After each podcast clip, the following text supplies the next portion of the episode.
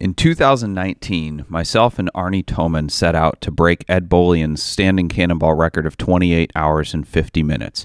We did so with a time of 27 hours and 25 minutes. There were a number of other teams that had been competing and chasing Ed's record, but we were the first ones to break that record of 6 years standing. One of the teams that was preparing to try to beat the record was what we now know as the Boston Brawlers. It was a team of guys from, of course, Boston, who were building an Audi S8 Plus. Now, their car wasn't ready until early 2020, and it wasn't ready until the COVID pandemic happened. So they went out in mid-April, and their time was 26 hours and 43 minutes. They were hoping to beat our record, but unfortunately, another team who is anonymous went out before them and set a time of 26 hours and 38 minutes. So they were 5 minutes shy of this new record. Not to be undone, they went out again later in May of 2020 and set a time of 26 hours and 30 minutes. Unfortunately for them, Arnie and I had already gone back out to reclaim our record in our Audi S6 and set a time which still stands of 25 hours and 39 minutes. They really, really wanted to beat the record, though, and after two unsuccessful attempts, they sold their Audi S8 and bought a BMW M5, loaded it up with fuel, found a new third driver, and went out and set a time of 25 hours and 57 minutes. They were just 16 minutes short. However, they had had substantial delays along the way, including a 40-minute delay for an accident in Nevada and a 60-mile detour in California because of a hostage situation on the 15 South. So they they would have beaten our record had they not had such incredible bad luck. So this is the story and the interview of what I have determined to be the most formidable yet unluckiest team in modern cannonball history, the Boston Brawlers. Welcome back to Switchcast Live. Thank you for joining us. I'm your host, Doug Tabbitt, founder of Switch Cars and two-time overall Cannonball Run record holder. Each week, we'll have a new guest co-host, and we'll be answering your questions. And if you want to call in live or post your questions in the comment flow, we'll be happy to answer them as we go on the show. Tonight, my guests are all the way from Boston. That's right. Land of Tom Brady and baked beans. They are known as the Boston Brawlers. They are the second fastest cannonball team of all time. Although I guess they're the fastest by average speed, but they do not have the fastest overall time. I said on my Instagram post, they are the most formidable yet unluckiest cannonball team probably in history. They ran 3 times in 2020, 3 sub-26 hour times, 1 sub-25 hour time. 3 sub-27, I'm sorry, 1 sub-26. Thank you. 2 sub-27 hour times, 1 sub-26 hour time, yet never managed to hold an overall record. They were 5 minutes short. Yeah, this is going to be a fun discussion.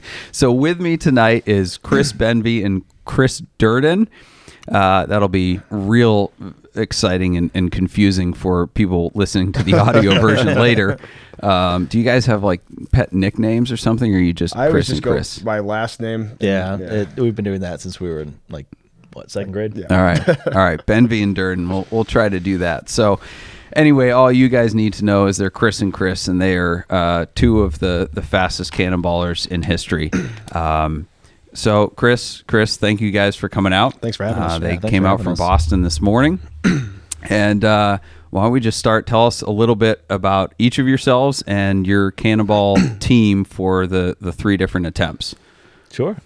So Chris Dearden, and with me we have Chris Benvey, and we did 3 attempts in 2020. We started planning our first attempt long before COVID in 2019. We kind of always, I think since Alex Roy's book came out, always thought about doing a cannonball run, and we started planning it in earnest in 2019, not knowing COVID was going to happen, obviously. Not knowing Doug and Arnie was going to happen. Not knowing Doug and Arnie was going to happen. When we started planning, Ed Bolian signed 2850. We made all the plans for it, and the weekend we bought an Audi S8 Plus to do it. You broke the record and totally ruined our plan. So thank you for that. You're welcome. So our initial plan was to do it in October of 2020, not knowing COVID was going to happen. We're going to do a dry run in April of 2020, and then COVID shut the world down. And we had our first run. We had Matt Fried was our co-driver, and then second run we tried it again with Sam Lurie as a co-driver, and then we tried it again. And our original time we wanted for in Columbus Day weekend of 2020 with Safi, and man, hearing that just kind of... I know, it's really depressing. It's really depressing. Every time we talk about it, it just gets a little... it hurts a little more. But I'm Chris Benvey. Chris and I have been friends since we were little kids, and we've done all kinds of stupid car stuff together for a very long time. These things are probably the stupidest, least fun, but sort of most fulfilling, I think, when you're trying to check the car guy boxes to do stuff. It's definitely a bucket list. Bucket list item. It's really changed my perspective on the automotive community and the different factions of it. I'm in the car business. I work for a large dealer group in the Boston area, and for me, like, I'm a car guy, and I again, I feel like it's the ultimate car guy thing, ultimate car guy road trip to do, and to do it with your best friend.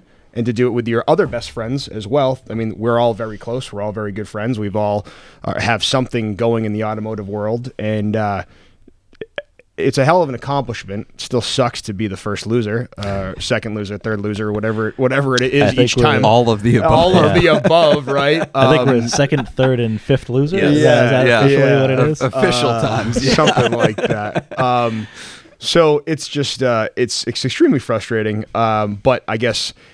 we've become very friendly since all of this, and it's kind of nice to have a camaraderie and being able to banter back and forth with you and Arnie, knowing that we're really fighting with you guys, for a year to break a record that you guys had multiple times.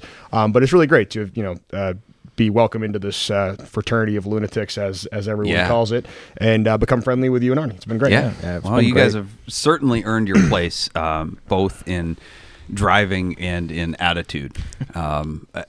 We're all a little bit crazy, and to expect people within the fraternity of lunatics to be selfless and men of good character is asking a lot for people who deliberately set out to, I guess as Richard Rawlings boils it down to, sticking a finger to the man. But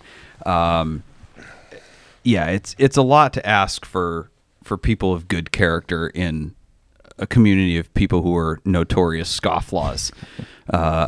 What does Brock Yates call it? A clandestine sporting event of dubious legality. I like that. Right? I like how they word that. So, but you guys have shown yourselves to be good characters, and you obviously know how to drive and know how to plan a run. And you're not afraid to throw a lot of money at a run either. Oh my gosh! My wife's watching. So Alex Roy. Benby, can you move the mic like this side a little bit because you're looking? Yeah, you're looking. But then at they can't so see my face. Okay, that's fine. That's this good. Side. This good. Yeah, something like that. Just get it close. Right. So my producer was annoying. Oh, he said, "Never mind. You're on mic now." Is this better? Yeah. So if you, the viewers, would like to join us, you can do so in two ways. You can call in live, 216-294-4124, and you can be on air with some of the fastest cannonballers ever. Or you can comment in the flow of wherever you're watching live, YouTube or Facebook, and we'll be happy to answer your questions on air here. And we have a lot lined up to go. We have a lot of fun discussion here tonight. So, what do you guys, cannonball aside, you mentioned you're in the car business. Sure. What do you guys do when you're not cannonballing? What do you do to pay for cannonballing? You want me to go first on that one? You can go first. Okay. So I work for McGovern Automotive Group. We're a 20 dealership group in the Northeast, we've got a couple dealerships on Long Island and a lot of dealerships in the Boston area. Some of them are exotic car dealerships. Some of them are domestic, import, foreign. I'm the director of marketing for that group. All of the digital marketing goes through me and our partner Octane Marketing. And then I handle a good amount of some of our exotic car and sports car purchasing for some of our stores in the group there too, amongst a long list of other things that the owner and I tend to work on for projects. And before that, I was with Autotrader.com and Kelly Blue Book for 12 years. Okay. So yeah. All right. People always, the saying goes that if you love your job, you never work in a day in your life, and you're in quote unquote the dream industry, right? All car guys want to work in the exotic car business. Can you speak to the truth or falsity of that statement? Honestly, it really desensitizes you. I know that sounds like almost like pompous to say, and that's, I'm not trying to be. It's just when you're dealing with these things all the time and you watch what they trade for, what they sell for, what you lose on, what you make on, and some of the people that purchase them, and you become friends with them or you're not friends with them. I'm perpetual through cars. I'm like a car every 6 to 8 months for a fun car. And, I just get bored very easily because I always kind of know what the next thing is and what I want to get next and what I want to do next.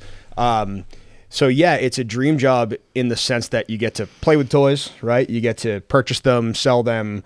But it's, I don't know. I don't want to say it's ruined it for me. But I see the world differently. Like I much prefer getting in a 2012 Volkswagen Jetta wagon and, driving it across the country with a bunch of you crazy lunatics. I'd rather do that than get in a Ferrari and, sit at a car show and people ask me how much money I make and how much money the car costs. Like that's just not fun anymore. What's the gas mileage? Yeah. What did you do to afford this? It's just not fun anymore. Yeah, and that's not a knock on people. It's just, I prefer to get in the car and drive. So, right. Yeah. Right. It's okay. Durden? My life story is a lot less jaded and a lot more boring, I guess. I'm not in the car business. I went to undergrad to be a mechanical engineer. I worked for Goodyear Tires for a couple years. Decided I did not want to be an automotive engineer anymore, and went back to school and become a lawyer. And the rest is kind of history. That's got nothing in the car business. I did the same thing. So I went to engineering school. It only took me about 4 months to figure out I didn't want to be an engineer anymore. Although anymore was a generous term because I was very far from becoming one. I was still in the 101 classes, but yeah, it didn't do it for me. So yeah. By the way, if Durden, you can tell, is from Boston. So if anyone needs a translator, I'll be able to help.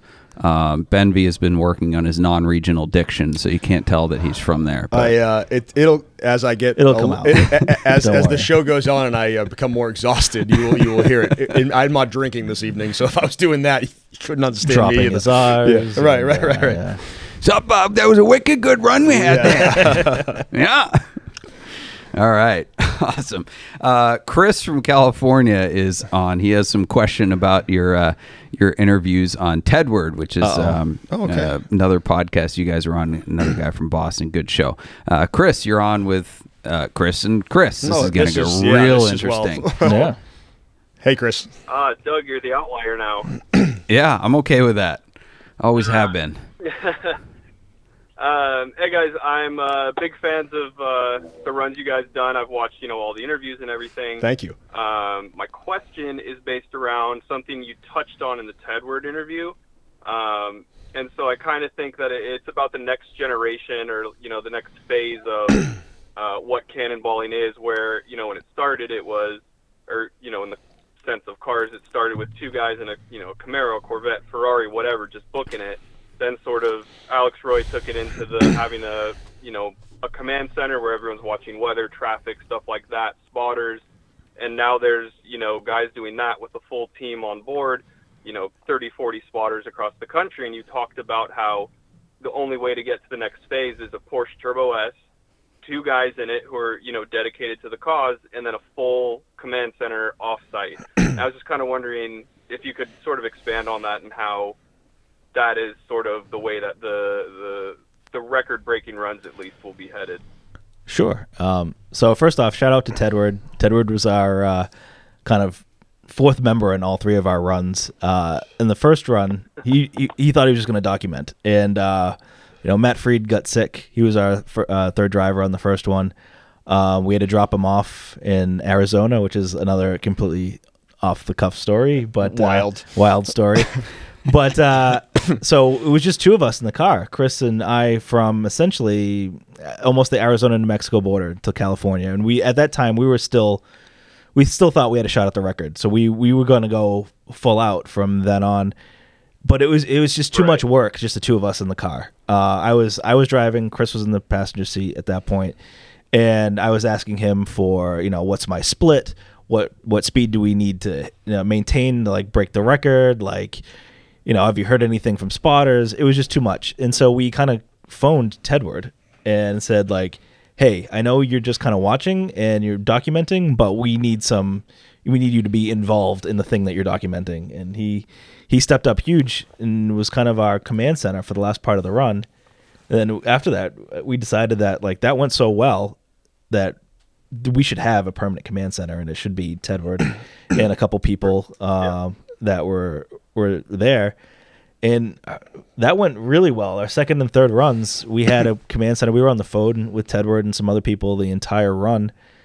And it got to the point where the person in the back seat whose original job on our first run was to talk to the spotters, go over splits, scout gas stops, and that type of stuff, where that now was being offloaded to remotely, to the command center. Mm-hmm. And so the person in the back, not that they didn't have much to do, but it was much lower workload than we originally thought going into it. And once you don't need a third person, that opens up a whole new category of cars. You can have a two-seater car. Do you think the two-seaters are actually better, though? Well, to that point, I think the two-seat cars, throw it out the window. Everyone's like, oh, well, it's not as incognito as a, as a sedan. It's well, at those speeds and at the things you need to do to break what is the current record, you're going to get noticed anyway. Right now, you're not gonna do it in a bright red Ferrari. Come on, that's just silly, right? You want a dark colored car, or just some that blends in as much as you possibly can, and without giving away the blueprint. At this point, Doug and Arnie have figured out a big German sedan is the fastest way to go. So have we. But what can you do to go faster? You need to go faster in the turns, right? You need to have a car that can go and still maintain those fast high speeds. So, we sit in this awesome, beautiful showroom of Doug's with all of these Porsche 911s all around. So I think that's why Chris and I have always been that's probably the ultimate car. But there's all kinds of fuel issues, and there's lots of issues that you may lose some stuff with. So again, right. we don't have any plan to do this again. But when we've talked about it, debriefing it, we're that kind of looks like the only way to move forward. In our opinion. Sure. Yeah. There's go ahead. Yeah. So way it kind of boils down, there's three sections to the run. You have the section from leaving New York City through the Appalachians in Pennsylvania, where it's kind of twisty-turny. Then you have it's flat and straight until Colorado, and then it's kind of twisty-turny from there to the end. And, you've basically maxed out the speed, and I think we did too. We had very similar times getting into Denver through that first flat portion. We both averaged around 121 miles an hour to Denver. So I think if you're going to make up, there's no faster you can go. So cars only go so quick. Well, there is. Yeah. Well, but it E63 would have gone faster, but okay. Once you hit 180 and hold that for hours and hours and hours, there's not much you're going to gain. I think the real gain is going to be from handling in the twisty part through Colorado through the end.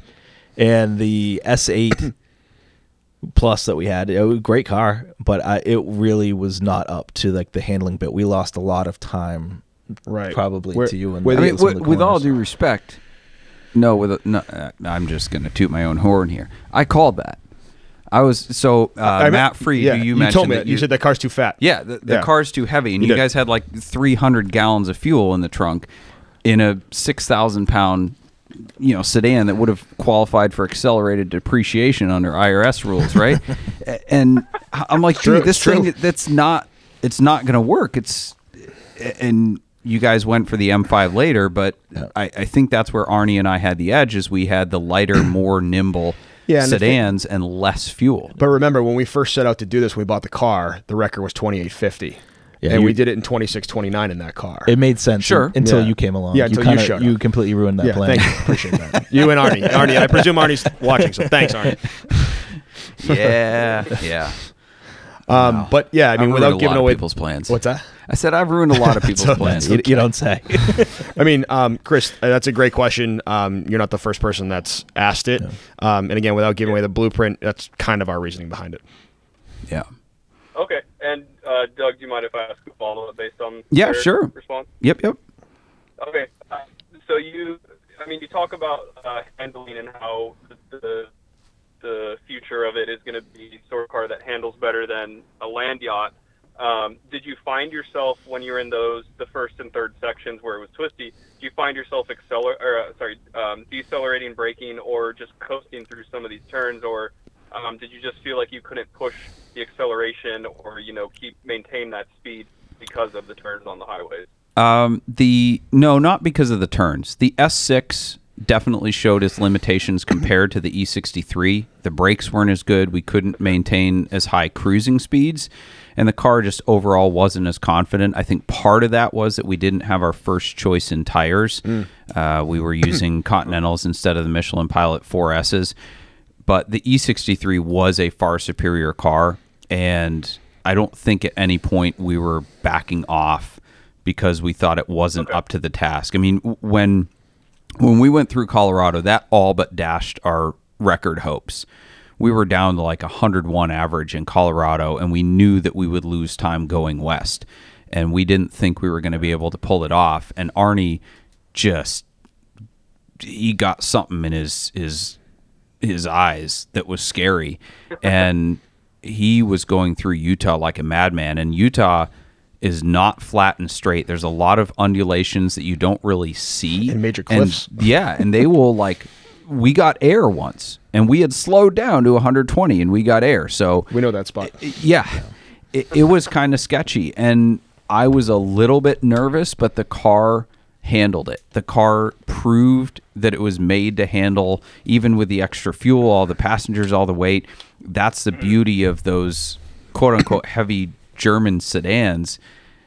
They're made for the Autobahn. They're made for the handling, and I think Arnie picked the perfect mix of a car that was agile with one that was built to handle a certain amount of weight. So I don't think at any point we found ourselves backing down because the car had run out of capability. I think we feel the same way about the M5, was that, it was so much more agile. It was also a lot thirstier. But it was 6.5 miles a gallon. But with ceramic brakes and the tune that the car had and everything that Safi did to make that, Safi and Brent Tuning as well, like, these guys built that car like perfectly until, it wasn't perfect. But perfectly, like, for what we were doing. So similar to the E63, it was a better tool of a sedan than the S6 or the S8. And no knock to Audi. I mean, they built an awesome car. They've got two of the three fastest times in the country, right? So, 4 of the 6, I think. Okay, I think you're right. Yeah. So, right. Yeah. I don't think that's because Audi makes a better car. It just happened to happen that way. Right. And when you're looking at numbers, you're saying, okay, this pencils, and that's why. I think that's why we all chose them. Sure. And they were available. Right. Yeah, availability is a big one. They were not wrecked. These cars, like, we didn't own these cars. These weren't cars that we just had and we're just like, we're just going to soup up. We went out and bought these cars. Yeah. So it was finding the right car, the availability in the right time that checked all the boxes, or at least as many of them as we could. Yeah. All right, Chris, thank you for the call. Thank you for being on and for your questions. The other Chris's, you're still here, so please don't leave. From our producer's dad, Doug. All right, we got namesakes here. Have either of you ever had any racing training before your cannonball attempts? Yes, limited, but multiple track days, multiple autocrosses, nothing competitive. Mm-hmm. But there's a group, Apex Driving Events. This guy's name's Dan Bloom. I think I introduced you to him on a GT3 deal or something. Yeah. Yep. I've been to multiple of his days. And then when we were younger, we did out in Fort Devens, Mass, and Ayer. They would do multiple autocross days out there too. And you know, when I was with Dan at Apex, it was always in one of my R8s. So again, a different type of car to do this in, but from a, you know, knowing how to weight transfer a car, knowing, you know, what you need to do from a braking perspective to avoid things, so on and so forth, not to upset the car in the wrong place. Those were all things that I learned working with Dan and his instructors at Apex, or from when I was younger doing some of the autocross stuff in Taurus SHOs. The principles are all the same. Right. So the only thing that changes is throttle on oversteer. Yeah. Other than that, it's pretty much all the same. Side note, I used to get annoyed when people would talk about like the front wheel drive line versus the all wheel drive line through a corner on a track, and I'm like, bro, it's grip and it's weight transfer. That's all it is. How do you throw it into a? And my wife last week, she's like, why did you take that on ramp or off ramp like that? And I'm like, well, if I didn't, the car would have been upset, and you would have been wondering why I did what I did then. You know, so right. Yeah. Durden, same. Like when I was young, went to a couple of track days, autocrosses. I raced go-karts for a couple of years, somewhat like semi-competitively, when I lived in Buffalo during my tire days. So I mean, that and just driving high-performance cars my whole life. You know, we had an SHO. I had a BMW E30 when I was young and did an engine swap on that. So that's what gen SHO? I had 4 second gens. Okay. In high school and college. So like 93, 94? Yeah, I had a 92 and 94. They're awful. 4 and 95. Shut it. They're awful. Shut it. Nope. And then I moved into SN95 Cobras, and then just kind of continued. Also awful cars. Yeah. Can you mute your microphone? But to Chris's point, you know, Chris's E30s, he's got a few of them. They're all pretty awesome, and you know, the SHO did not hold a candle to that, but they were faster. Particularly the one that you didn't terrible run. On them. The one that you had that didn't run, that was not fast. That was not great. No. That was bad. They were cool cars. They were. That engine, for what they were. That engine is amazing. In any other car. Yeah, it was supposed to be. The engine deserved better. Yeah. I've seen some guys put the Yamaha motor in Cobra kit cars. Yes. I think that would be an absolute hoop. Yeah, that would be and then a couple guys put them in three of the Festiva, the Shoguns. Yeah. Rear-wheel drive. Jay Leno had one. Yep. Yeah. Yep. I saw a trucker was delivering a car to me one time, and there was a Festiva Shogun on the top rack, and I lost my crap, and the trucker was probably really confused because he's unloading a Ferrari for me. I'm like, look at that Festiva, oh my gosh. That's awesome. That's great. My goodness. I think it's a really important question, right? So it's Brock Yates, who is, I guess, the father of cannonball as we know it. I don't want to say modern cannonball, but if you look at the early era of Irwin Cannonball Baker, and then, you know, the races that started with Brock Yates, I think that's kind of the first part of modern cannonball.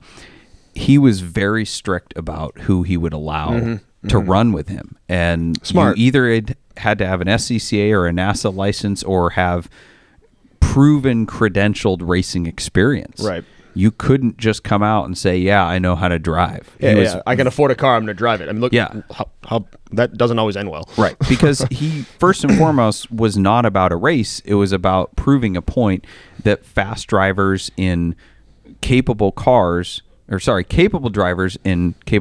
could drive fast, safely across the country, because the highway system was built for higher speeds, but we were enforcing speed limits on a lowest common denominator type of mentality. And he was advocating for a special license for people that had different training and all that. So I think that's a really important question, especially as we have the new era of cannonball where there's no rules, there's no sanctioning body, there's no race. Anybody can just go out and do it. Which is kind of scary. Exactly. Yeah, it is.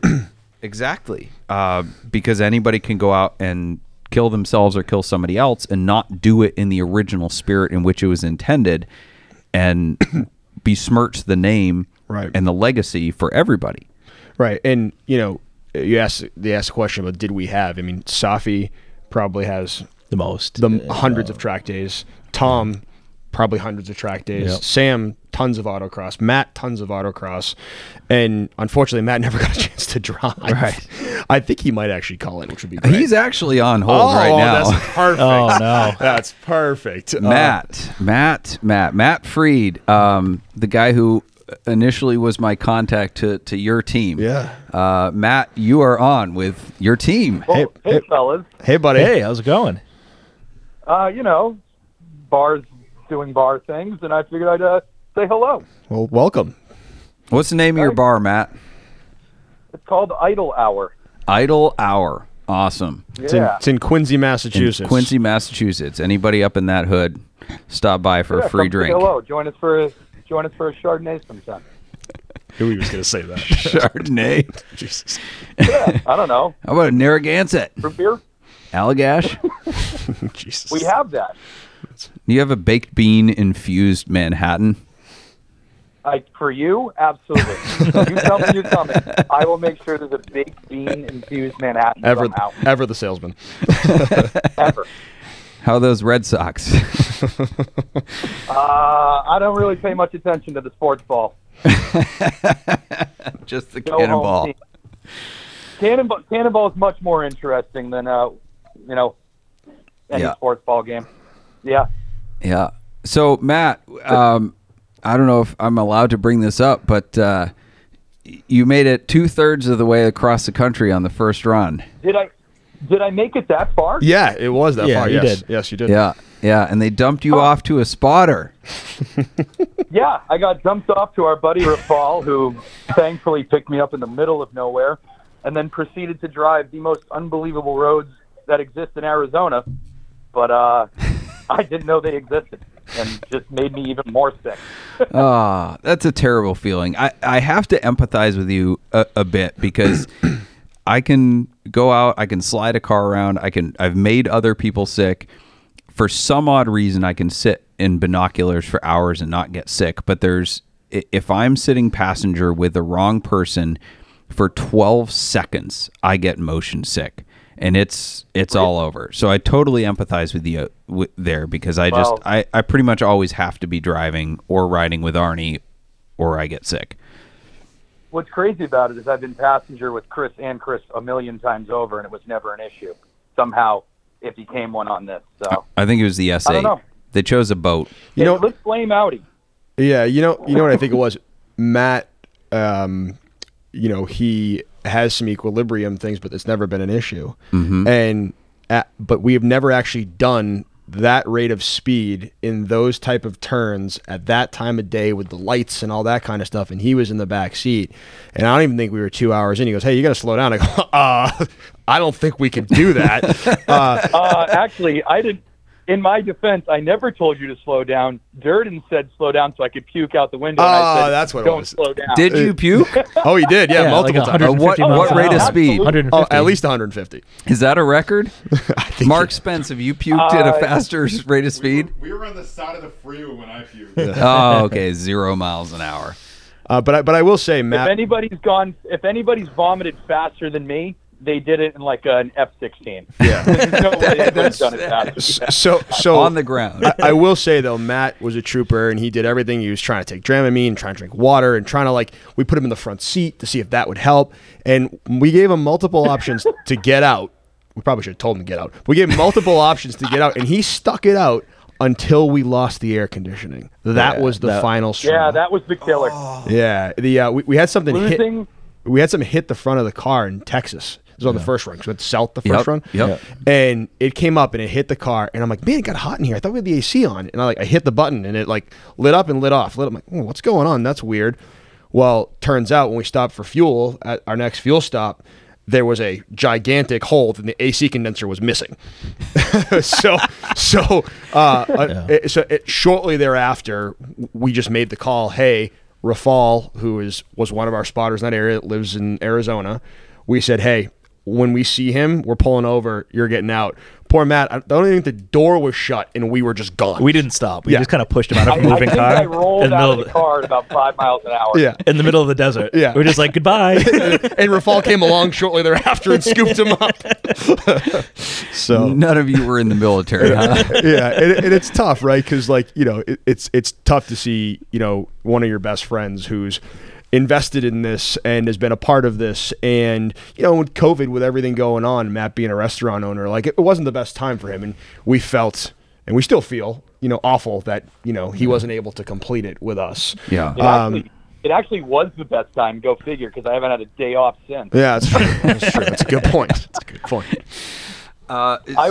I was a spotter on the second run. Yep. And I think I was away from the restaurant for 18 hours. Yeah, he flew to Denver, spotted for us, flew back home, and went back to work. Oh, my goodness. Yeah. Oh, my goodness. Yeah, so no idle hours for you. None whatsoever. Well played. Yes. Bringing like this out. Is that in front of your face, maybe? Probably not. Over here. Anyway, I did have a question. Oh, okay, so... You guys, on that run, you had to ditch a spotter because of equilibrium issues. Yes. You had 2 tickets in the same state, right? In Missouri. Right. Two pullovers in the same state. Two pullovers. One ticket. One ticket. You lost your air conditioner. Yes. And we were lucky. And you were five minutes short of a team that jumped in their daddy's car, strapped marine fuel tanks, and just decided to go for it. He's like really bad tonight. No, I'm just saying. All that to preface. How does that make you feel? Like, I feel bad. That for bad. You. I absolutely. Like, I'm trying to give everybody else an idea of, like, entering into your world of how much work you put into this. Yeah, it's But again, we had never. And you were 5 minutes short. You know, we had never done it before, right? So we had done plenty of road rallies and that kind of stuff, but this doesn't compare. So we didn't really know what we were in for. We just were going to go out and see what happened. I shouldn't say that because we really were over-prepared. But we went out to see if we could make it work. But, yeah, it's dejecting. We execute. So on our first run, the execution was the worst of the 3 runs. Like, but we learned a lot. We learned so much. But you could tell it was our first run. Like, some of the fuel stops, you could put, like, yakety sacks on as we're, like, running around with, like, the fuel holes. Like, It was bad. Like, not really efficient, like, fuel stops. Don't forget putting on gloves because COVID. Yeah, because we thought we were going to get COVID from the gas pumps, because at that point we didn't know. Yeah, he's putting on gloves. He cut his finger open. Oh, I'm bleeding everywhere. Yeah. Did you sanitize your credit card before swiping in? Oh yeah, it was not. It was pretty bad. We went to the wrong gas station. We scouted out the gas station. We went to the wrong one. Yeah, no 93. Yeah, it was just awful. Looking back, we had the hour. Yeah, it was that was our best opportunity, I think, to break the record. And that is the run I look at and we're like, oh my God, like we should have been in the 24s if we did everything we did on the third run on the first run. But clearly, like, but you just didn't. You don't know. It's definitely an experience thing. There's a learning curve. Oh, absolutely. Not everybody can be Ed Bolian and do it on their first try. No, right? No. So, yeah. Cannonball has a ton of what ifs on both sides, right? So I look back, even though we have the record, I look back with dissatisfaction on a whole lot of things over all sorts of runs, saying we could have done that better, things could have gone better, you know, my planning errors that you guys capitalized on, that probably cost us an hour. I mean, just all sorts of things like that. But for every one like that, there's a counter as well. Because there's a what if. What if we got pulled over? What if we were 5 minutes faster? There would have been a traffic jam. There would have been this, that. Like, you guys almost hit a deer, right? Yeah. That was on you missed it. On the last one. It was caught on the dash cam. We missed it by 100 yards, maybe. Right. Yeah. So every single thing like that. What's that? What was that, Matt? No, I was just saying that deer had it coming. Yeah, we saw it we had a thermal camera in the car. We just saw it, and all of a sudden, like, I was in the front seat. I think Safi was driving. Yeah. And Safi and I just go, ah, And that was it. That was over in like a split second. It was, and the deer just got out of the way. Yeah, we all checked our pants, and then we continued on. That was all there was time for. Checked your catheters. Yeah, but all of us have those runs, and some of us come out with a number, and some of us don't. And that's just, that is the way it is, right? Like there's runs that we've done that we could have runs. There's a run that we've done that we could have said, well, we could have done 24. You know, what if the E63 didn't get wrecked? What if, a lot of what ifs. You know, what if we had built a clone of the E63 instead of the Audi and gone sooner? What if we had left Friday instead of Saturday? Yeah, right. Yeah. Right? And ultimately, it just comes down to where the chips fall. Right? Yeah. And that's not even planning or anything. That's just, I've been watching all these documentaries on mountain climbers, and they keep talking about the mountain kind of as this organism and how you're like fighting against it and how it's out to kill you. And Cannonball's kind of like that, right? Like, it's true. It deals you these things to derail you, and everybody's got to deal with a certain number of them, and you end up with the time that you end up with. Right. Like Mike Tyson said, everyone has a plan until you get punched in the face. You guys plans out the window. Punched a lot. Yeah. That's that Boston Brawlers thing comes from, I think. Yeah. Where does that? What's the origin? Someone named us that. I think it was Fred. It might have been Fred. I think it probably was. I think it was, and I think it really captures our spirit because it kept going bad, and we kept coming back for more. Chris and I, and we just kept adding another friend who was ballsy enough to take it on. Obviously with Matt, like he was with us from the beginning with all the planning and the purchasing and everything that we did. And then he spotted for us. Yep. And then it became Sam who spotted for us. On the first run. On the second run, he came and he did it with us. And then on the last run, he was a major part of Mission Control with Tedward. Yeah, Mission Control was at his house. Right. And then Safi, who was one of the ones that built the car with all the electronics, he came and, it was like a business trip is really what this is a business trip. Like we are going out and we're breaking this fucking record. Like that was literally what we said to everyone. And I know this is probably a children's show. I apologize. And he came out and just was a madman, which we knew we needed. It was like a hired gun. And so each person had multiple pieces in what we were doing. And so they all kind of understood the gravity of it. And then we had this group of spotters that ended up being like 32 or 33 that we probably flew. We probably spent $12,000 to $15,000 just.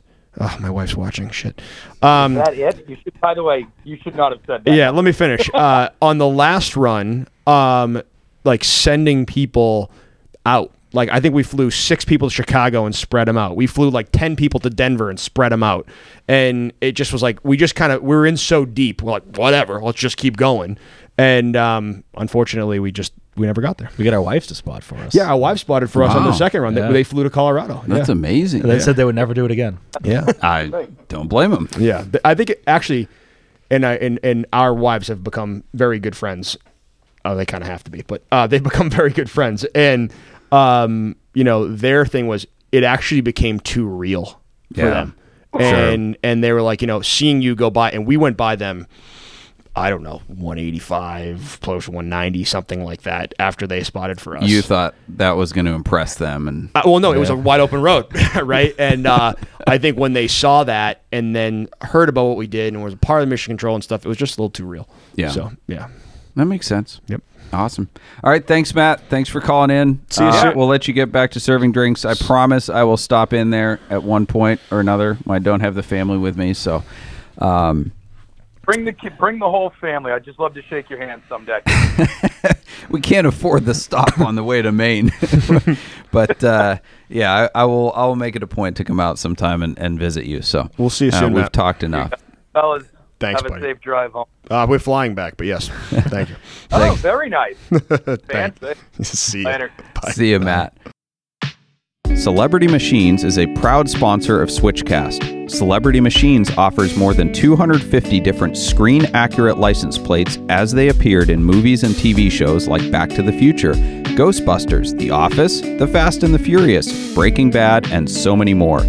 Celebrity Machines also makes our Switch Cars dealer insert plates, as well as our commemorative 2539 plates from the fastest cannonball run ever. Visit CelebrityMachines.com for more info and use promo code SWITCHCAST to save a whopping 25.39% at checkout. All right, Benson from Boston, you are on with the Chris's. One of our spotters. Oh, yeah. Yep. All right. Go ahead. Hello. Hey, buddy. How's it going, guys? Been a little while. One question I had for all three of you.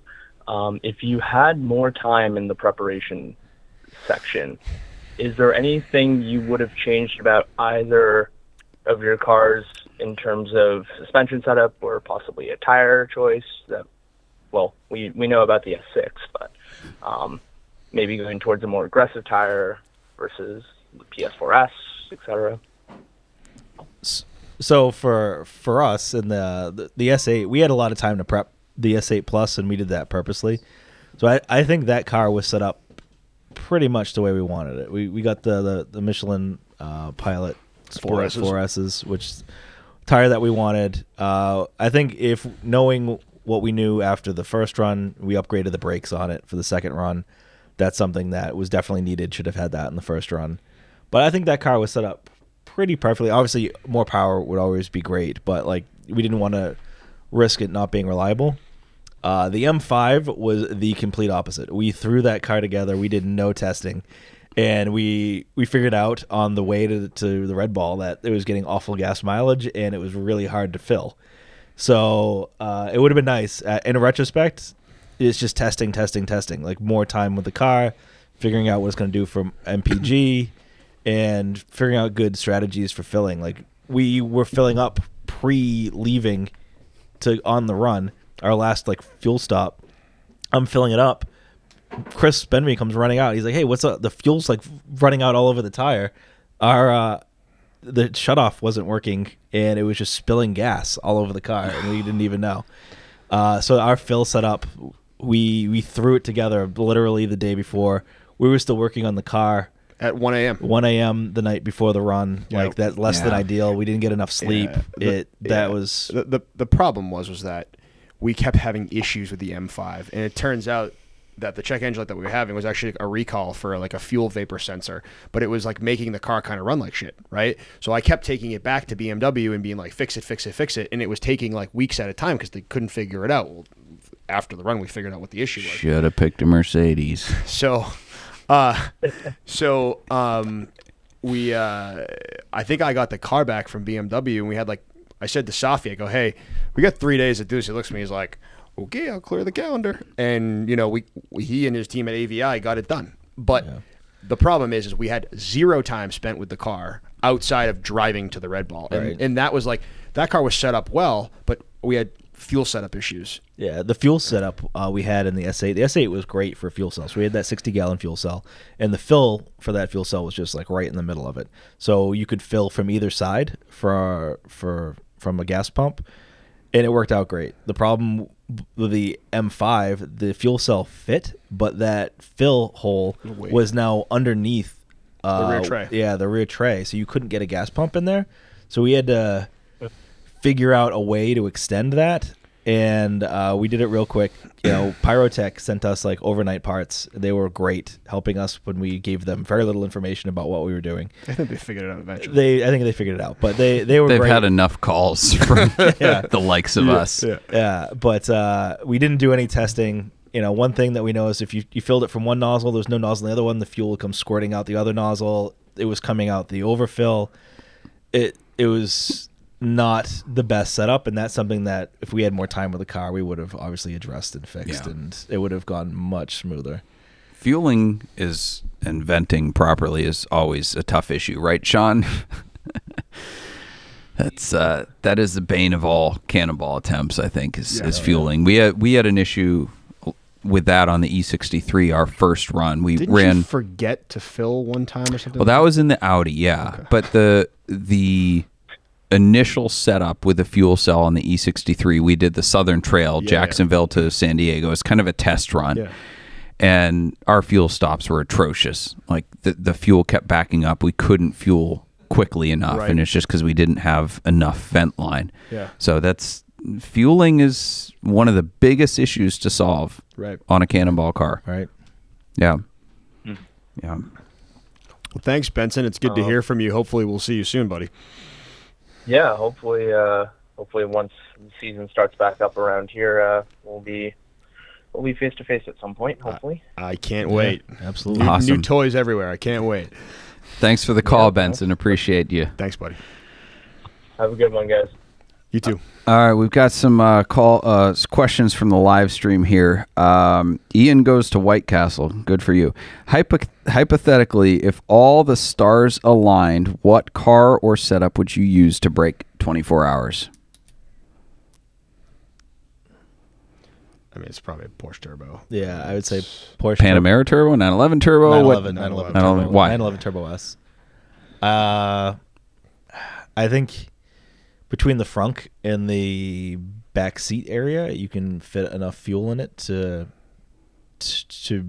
not as much as we had in the Audi and the M5, but a decent amount. And I think it has the speed, it has the handling, it can hold those high speeds, you know, low drag coefficient. 997, 991, what generation? 992. Most comfortable, fastest.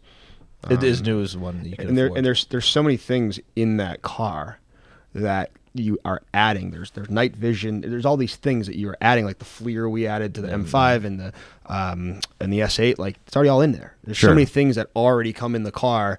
And then from a performance standpoint, like, it kind of is the performance benchmark, right? Sure. So, you know, it makes sense. You just... From a stars aligning standpoint, like I think is it Ed that used the pull in the slot machine, right? Like all of those things have to align. Then you have to have spotters everywhere, and then you need to make sure everything you did with the car is right. It's just so hard now. It's like we did the M5 run in October, and traffic was pretty much back to normal. It was very hard. We did the musket ball in the Jetta, and that was awful.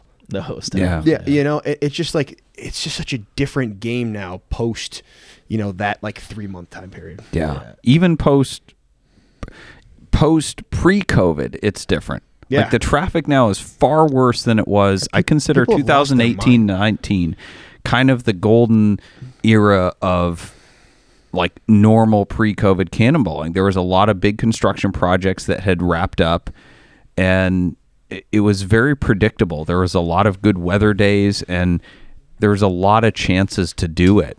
And after COVID, it just like it went out the window because all the construction projects that had been delayed or were going to start got pushed off and then started in earnest. And then bills got passed to give more spending to states and the federal government for construction projects, and then everybody started driving because they didn't want to fly, and it's like it's worse than it's ever been. Like in Boston, we have the T, which is, you know, our mass transit system. I'll be sitting in traffic going into Boston in the morning, and I look, and the train goes by completely empty because no one wants to get on a train with a bunch of other people. So everyone that moved out of the city because they fled the city and bought a house or bought a condo, whatever else, they're all driving in. They all bought cars. That's why we ran out of, one of the reasons we ran out of cars on top of the chip shortage, everything else. So like, it's worse than ever. Anyway, yeah. I'm sure you have more to that too. No, I agree. I think the traffic now is worse than it was pre-COVID. So that makes it that much harder. But going back to your point about like the ideal car and the stars aligning, like I think you can have the best plan ever. And if luck's not on your side, I would rather have a suboptimal car and much more luck. Yes. I think luck will have a greater impact on your time than the difference between an M5 and the Turbo S. I just think having the best you can make your plan and the fastest car you can have and all that other things, like the more that could go wrong and you could still do it. It just increases your you know, buffer that you have of what can possibly go wrong and still break the record. Yeah. I would much rather have better weather, less cops, less traffic, people not trying to hold their families hostage on the side of the highway. I'd much rather have that. I'd much rather not have rock slides in the middle of the Rocky Mountains that shuts down traffic. I'd much rather not have a milk truck, like 5 cars in front of us, like flip over on its side and close I-70. It's just every single time we've done this, there's been something like a major, like from a like the car gods are like, nope, sorry, not sorry, this time. And I think that's part of the reason why we kept trying. We're like, we're gonna get lucky sometime. It couldn't possibly happen again. Yeah. And there it goes. Yeah. That I think that's a good answer. I can't improve upon that. I would just say I would want a car, if the conditions were going to align, I'd pick a car that I loved and would want to keep forever. Yes. Rather than just having like, oh, okay, well, I got this super sedan that I'm not really going to use because what's it good for? I'd want something like a 911 that I would enjoy as a car, and I could also brag that, hey, this is the Cannonball car. Yeah. I mean, both of our cars got stripped and sent to auction. Yeah. Yeah, like I had no sentimental value. Even if we broke the record, and I'm like, maybe we would have kept them. Yeah. But like, you would have. But your point remains. It would have been stuck on like a lift in my garage, and we would have visited it from time to time. Yeah, like, that's about it. Right. Yep. Right. Use it to pick up clients from the airport. Right. That, I guess that's another good point. Like when we were talking about this when we were, I don't know, 16, 17, 18. I've always wanted to do it in like an E46 M3 with like a M5 V8 swap. That's I think that would be a great car to do it in. I don't think that's like a record-breaking car, but like for me personally, that would be like a fun car to do it in, even though it's like a suboptimal car. Sure. Like now, especially now, maybe not like Alex Roy's time. I think that would have been a great car then, not so much now. Remind me to show you after this is over what's out back that I bought. Nice, please. All right. Please. I like that. Please do. Okay, so this gets into some good stuff, right? So you guys touched on, kind of over time, you've touched on, you got 2 tickets in Missouri on one run and had the air conditioner fail.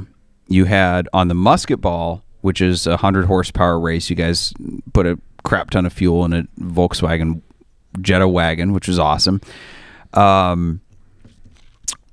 You got stuck behind a milk truck that had wrecked. So 2 hours and 30 minutes completely stopped in Denver, and you guys were in the lead in the Rockies. In the Rockies, in the Vail Pass. Yep. So you're in the lead for 2/3 of the race, and you got stuck there.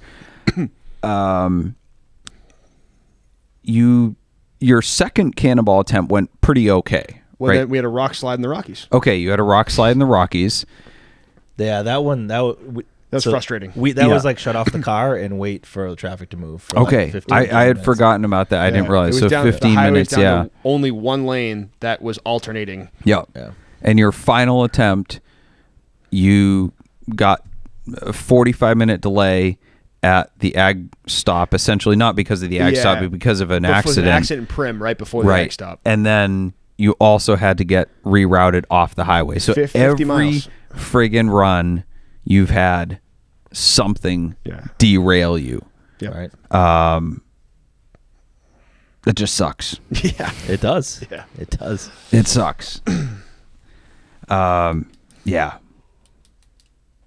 I have a question for you guys. I know this is all theoretical, but a lot of this is theoretical. Right. If you guys had your car done before the COVID lockdown, so like let's say fall of 2019, if you had the S8 ready to go, do you think you would have beaten 2725 in the S8? So I preface this and I say, like, I'm kind of answering your own question. So your first attempt, you did 2643, and that was kind of after COVID, so you had an advantage. But things also went wrong. But do you think you would have been able to beat it? Or let's say COVID never happened. Do you think that S8 would have done what you wanted it to do to beat 2725 if we rolled back the clocks? I think you're the mad scientist. I know. I think if COVID never happened, I think our initial strategy would have. I don't want to guarantee and say it would have worked, but I think we would have made a definite run at your 2725. Sure. I think our first run, which we were planning the same day that we did our first run with COVID in April, I think we probably would have put down a decent time, but like it was a practice run. Yeah, we would have screwed up. Sure. Like all the stuff that we screwed up on the actual run, and the reason we didn't get the record the first time with COVID.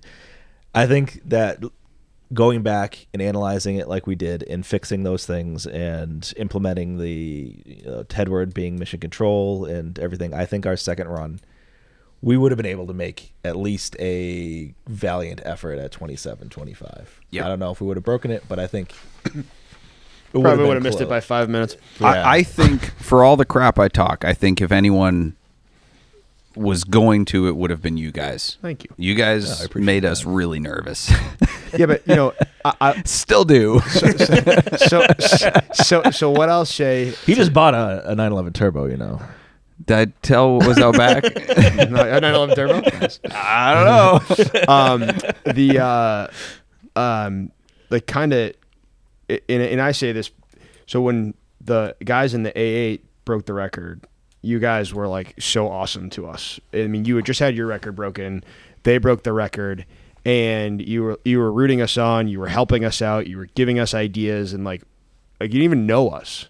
So like that just kind of goes to show you and Arnie's character about, hey, like we want these guys to do well. And when we knew you were going again, we were rooting you on, right? Yeah. So like I look at it as is, you know, if someone's going to have the record, if it's not going to be us, like I'm glad it's you. Yeah. Right? Well, we wanted to go to somebody we respect, and I respect the guys that did 26:38 now, but at the time it was hard to see the record fall in that way. Yes. Right. So I think we wanted it to go back to somebody that we felt did it in the right spirit. Now, knowing those guys, I know they really did. Right. It was just what the little we knew about it, it was just like, oh, some guys just threw marine fuel tanks in their dad's Audi and just went for it.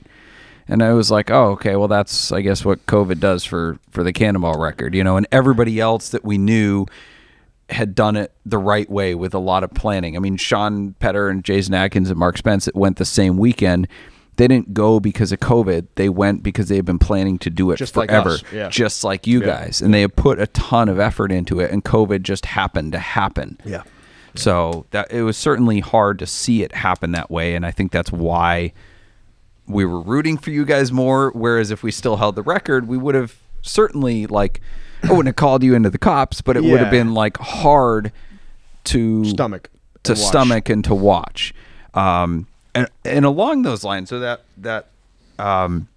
so you guys, I think, had us witness two of your runs, your first two runs. I think. The first two, yes. Yeah, in the Audi. And then the third one, we were not sure what we were going to do. And we, to be honest, we weren't sure how to, because we had met you and Arnie at that point, and we really liked you guys. But before we had met you guys here, we had already bought the car. The car was already being built. And like, we just tried it. We're like, you know what? We're not going to talk about it because we don't know what we want to do. And we don't want to rub them the wrong way.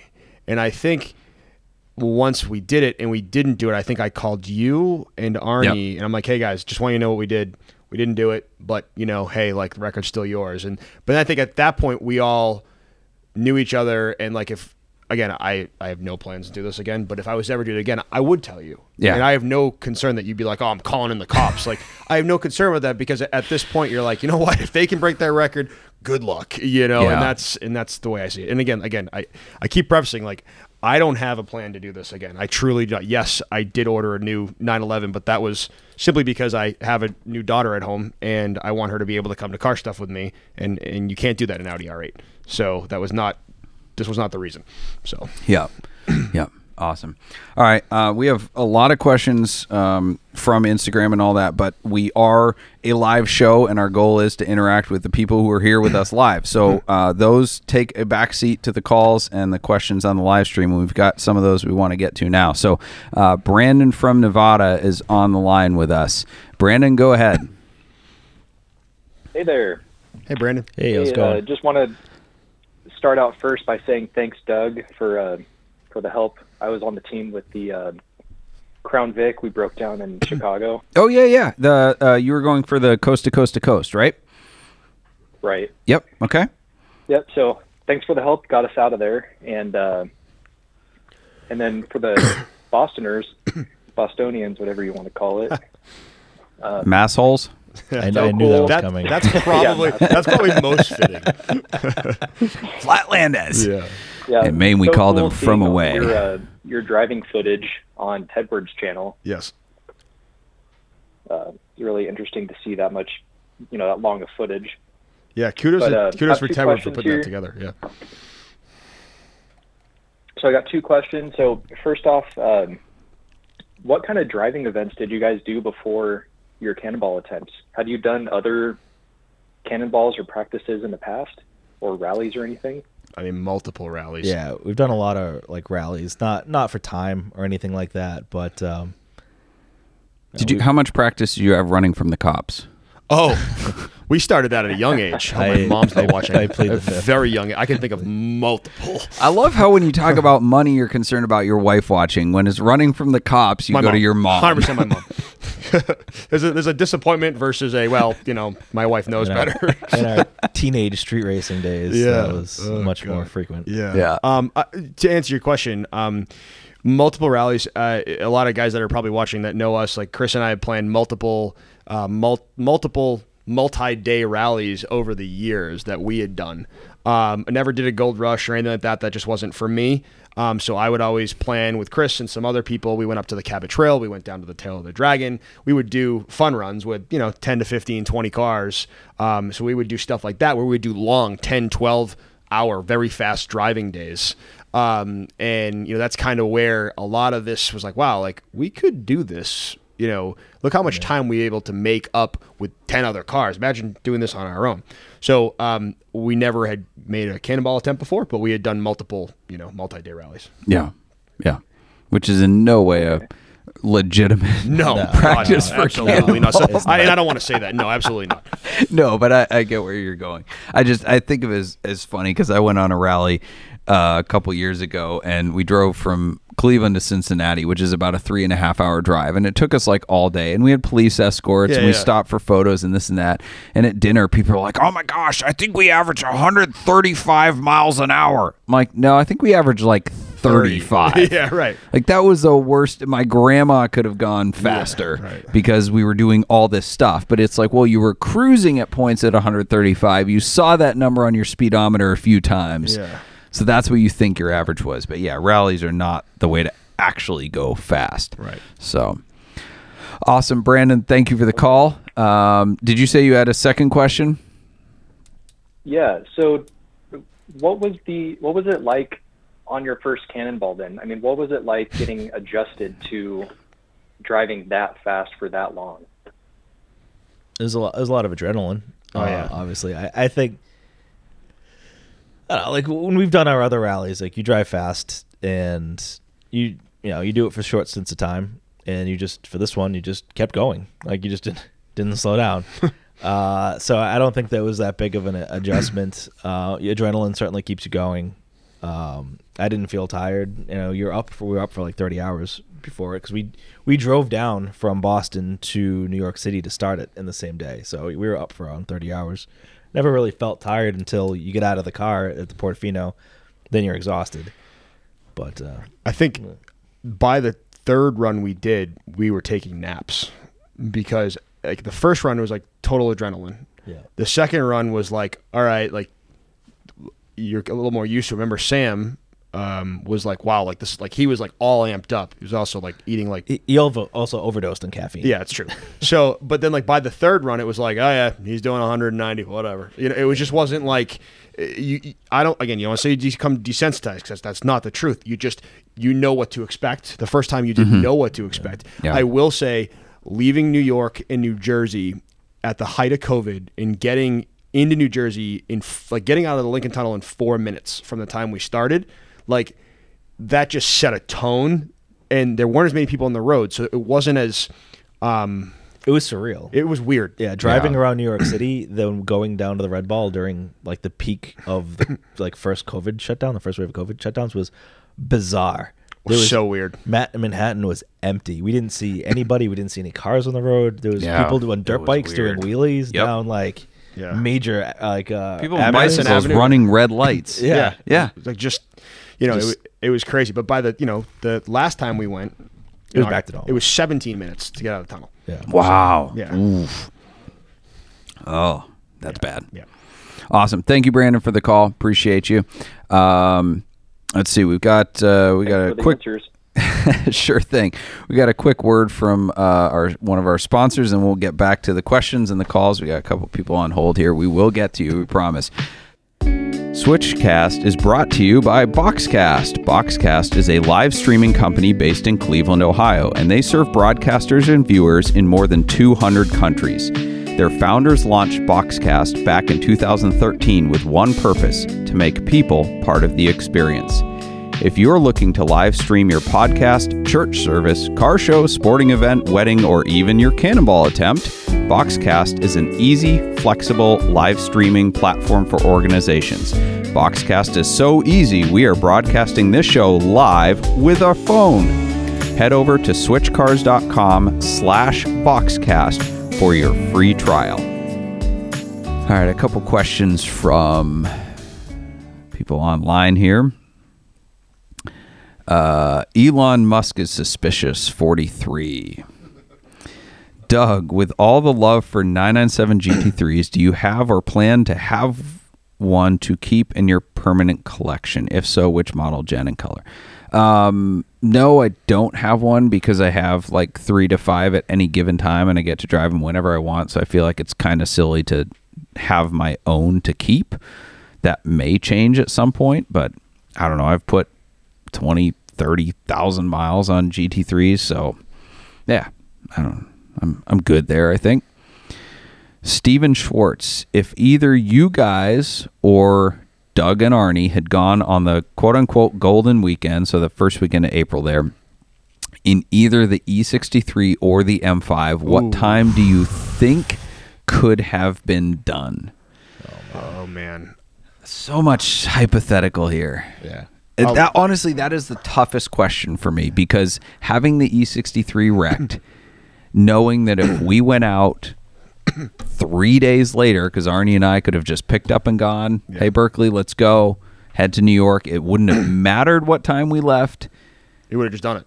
We had the perfect team. We were synced. We had, in my opinion, the best car made for Cannonball ever. It was all set up. Like, what could we have done? Yeah. It's a really hard question for me. It's a tough question. I think either you guys or us could have been the headline would have read, and I think Tedward said this in something, was the first ever Cannonball, the first ever group of whoever to get from New York to L.A. in one day. Yep. And I think either of our teams in the E63 or the M5, with the setups that we had, with the spotter networks that we had, even with some of the luck that we had, I think would have been sub 25. I think we would have been sub 24 in the E63. Yeah. So? Yes. Wow. Yep. I think that was the time to do it. I think this is not trying to be arrogant or anything. Right. Our team was in sync. I think that was the right team, the right car, that it could have happened. Yeah.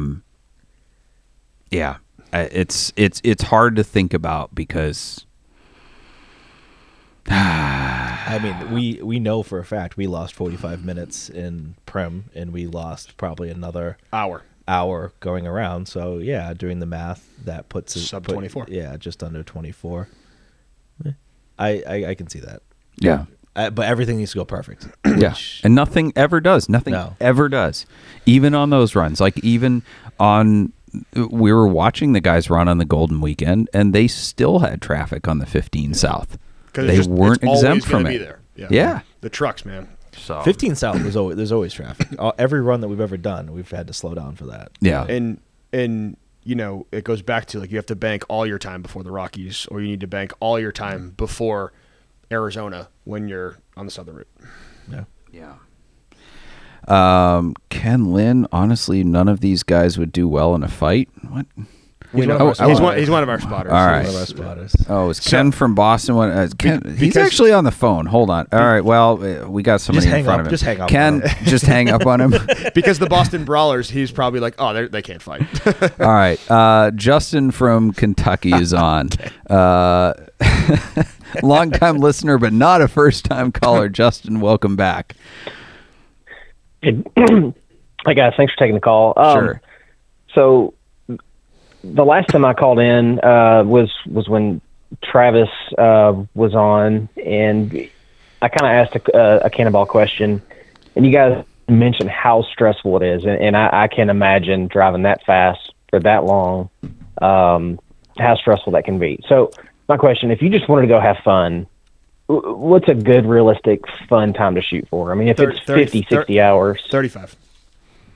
50, because you got to stay at a hotel to have fun. That's a good point. A good time to go out and, like, you know, try and, you know, maybe not have a ton of fuel on board, maybe not do the ludicrous speeds. Again, like the Jetta that we did, what did we average, a 90?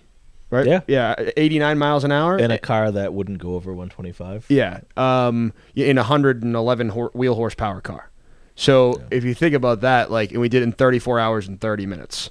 So, and that was with a that was with a 2.5 hour stop. I think there's two types of runs. There's a run like you're going to make a record attempt, which is a whole another level of planning, or just you're going to see what you can do. So 50 hours to sleep. Mm-hmm. I think, you know, if you want to complete a cannonball, yeah, it's, I think 35 hours, 34 hours is a good time to, like, have in the back of your mind. But I think you just do the best you can, you know, and, you know, you come up with a plan, you execute the plan, and what you get is what you get. And, you know, it's one of those things that you check off that bucket list item. And it's such an accomplishment. Yeah. It's just, at any time, it really just is. To make it to the finish line is enough of an accomplishment that the time is kind of, at that point, an afterthought, I think. Yeah. I mean, you don't have to have a good time to have a great time. That's true. So I think the answer is more not what the time is, but kind of what your personality is. For Arnie and myself, the longer it takes, the less fun it is. Yeah. And the spotting, the cat and mouse game, the essentially solving the set of challenges is fun in and of itself. Taking, you know, driving across Nebraska or Iowa at the speed limit to us is not fun in the least bit. So it's the set of challenges that go with the drive, but other people are different. Like, you might want to see the scenery. It might be about taking a car that's special to you. It might be about going with a group of friends that have always wanted to do this just to do it and to sightsee and say, well, we took pictures at the Red Ball and at the Portofino and everywhere in between. So I don't think it's necessarily about the time. It's about your particular personality and what you're setting out to accomplish. Mm-hmm. Hopefully that answers your question. I had kind of just napkin sketched and said 36 hours. You plan fuel stops. It's 34, 35 hours of driving. That would be extremely respectable. That won't get you arrested. Well, that's a fast average. I mean, that's, you know, an 85, 88, 89 mile an hour average. So, I mean, that's to me, that's never done it before. That seems pretty. It's a pretty high bar for a first time. But sure. Oh, yeah, you guys think that's doable? It depends on what's the car. What's the car? Older BMW 5 Series, probably. What generation? E60. Yeah, I think that's doable. Sure, yeah. E60. I agree. Absolutely. We've done 32 hours in old crap boxes from the 1970s and 100 horsepower cars. So, absolutely. If you have the right team, you have the right drive plan. And, I think 36 hours is doable for just about anybody. So, I think it's a good goal to shoot for. Yeah. Wow. Okay. Well, thanks for the encouragement, good or bad. So I appreciate you guys taking the call. Luck. Let us know if you do it. Please do. Yeah. Thanks, Justin. Appreciate your call. Sure. Thanks. Ken from Boston. This should be fun. Hey, Ken, do you want to fight me? I mean, if I have to, I'll fight anybody. I don't care. Should I read you some fan mail about my arms? Yes. People let's hear some comments before I ask. Go ahead. Go ahead, Ken. I mean, to be honest, I think that's just the Boston mentality. They're always down to fight anybody. They don't care. You know? That's true. Okay. That's true. Like, so. Would you fight Fred Ashmore? I mean, I wasn't going to bring up Fred in this because, I mean, if we have to, I mean, I'm down to throw down if I have to. He's a formidable dude, man. I wouldn't fight him. No. Yeah, I mean, I've been in some sketchy situations, too. I'm not afraid. Whatever. Mainers know how to brawl, too. I know. I mean, these guys don't have teeth. What do you want? You guys have to brawl, man. Oh, man. Ken, let's go with the question before we offend too many of our listeners. Do you know the toothbrush was invented in Maine? People may know on the internet. I'm not afraid. Anyway, so my question would be for you guys, pertaining to, like, what I know about the runs and stuff. Would you agree that you need 30-plus other crazy people to be who owns the spot for you? 100%. No. Yeah. I am 100%. I think of all the tools and of all of the things we had, our spotters were our most important thing. Yeah. I think it's pretty, showing that the only two times we got pulled over and the three runs were times we did not have a spotter. I think that says a lot. Once we had spotters, we never saw a cop that we weren't expecting. Now, to do under 30 hours, could you do it without spotters? Yeah, just know you're leaving yourself open. I mean, Chris and I drove here today, and I must have passed 20 cops. Yeah, it's that luck factor again. Yeah. You're putting it more toward luck. Like, you want to account for as many things as you can. There's things you can account for, but if you can account for that by having spotters, I think that opens that buffer up more, or you can just leave it to fate, and if the cop sees you, it sees you. Awesome. I think spotters are an invaluable tool, but I think you can do it without it, but it's just like anything else. You're opening yourself up to more luck. So awesome. Thank you, Ken, for the call. We got a couple more, and looks like we're running out of battery on our live stream phone, so we gotta keep moving. I thought we had this thing plugged in. Are we not getting power? Have a good one, guys. What? Thanks, Ken. Thank you, Ken. What's that? We gotta get the sound in it. So that's what it's plugged into. I thought that thing also powered it. That's why it was so fancy or whatever. All right. We're going to go. We got to take Tedward's call. Oh, yes. Tedward. Yes. Hey, guys. Hey, Tom. What's up, buddy? First time, long time. I wanted to talk about the level of encouragement versus dissuasion when it comes to these types of runs, because, Doug, you mentioned earlier about the rock climbing documentaries and stuff, and I've been watching these on Netflix too. And if I were those guys at that level and I met some like 17-year-old kid, I don't think I'd be trying to get him to climb this mountain with me. I'm like, oh, shit, you're going to die. I'd be like, you shouldn't do this. Leave this to me because I'm ready to deal with the consequences. And I think when we talk to folks like that guy with the E60, 36 hours, we can pretty much get most people across the country in that time safely. Where does the level of mystique kind of go with you guys when it comes to someone who's aiming for that 25 or that 26-hour run? Because I know for me, I've struggled a lot with the content that I've published. I'm really proud of the content and I really like it, but I also sometimes have a huge fear that I'm giving the wrong message to the wrong people. Wow. That's a good question. Holy, okay. Thanks, Tom. You could at least have prepped us with that. I mean, I thought Doug's got a drink in his hand. He's ready to go. We were friends. So look, there's been a lot of questions about what was your driver training, and what are the things you've done in the past, and with the rallies and so on and so forth. Like, I think winging it is like don't even try, don't even bother. I think if you don't have any type of driver training, don't even try. If your vehicle is not 100% ready to go, don't even try. And what I mean by that is, tires, brakes, up to maintenance, so on and so forth. I think there's so much dissuasion. When people call me and ask me, my first question is always, well, what's your plan? So people will call and ask my advice. And if they don't have much of a plan, the conversation's over. Right. And if they go on for 30 minutes about their plan, then I'll have the conversation. And I think there are a lot of people that see what people have done and assume they can just go out and do it because they've got the best car and, they have the best friends and whatever.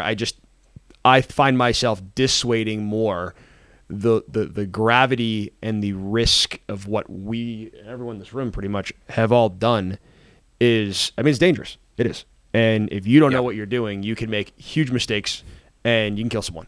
So yeah, I think it's kind of like when people ask about getting into the car business. I tell everybody not to. Me too. And if anyone makes it through all the reasons why I tell them not to do it and still wants to do it, then they're quote unquote worthy, like, or they're just crazy enough to do it. So same thing with Cannonball is I'll start out with don't do it, don't do it, don't do it. You might die, you might get arrested. Here's why it's stupid.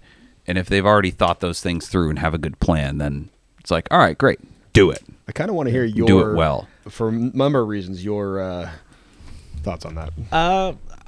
I think a lot of it self weeds out, because I think a lot of the people who are like, oh, I'm just gonna go out in a car and I'm gonna do it, and like I think like the R8 guy. Yeah, I think they weeds themselves. They won't get out of New York, or they'll never get to New York. Like the level of planning that you need to do.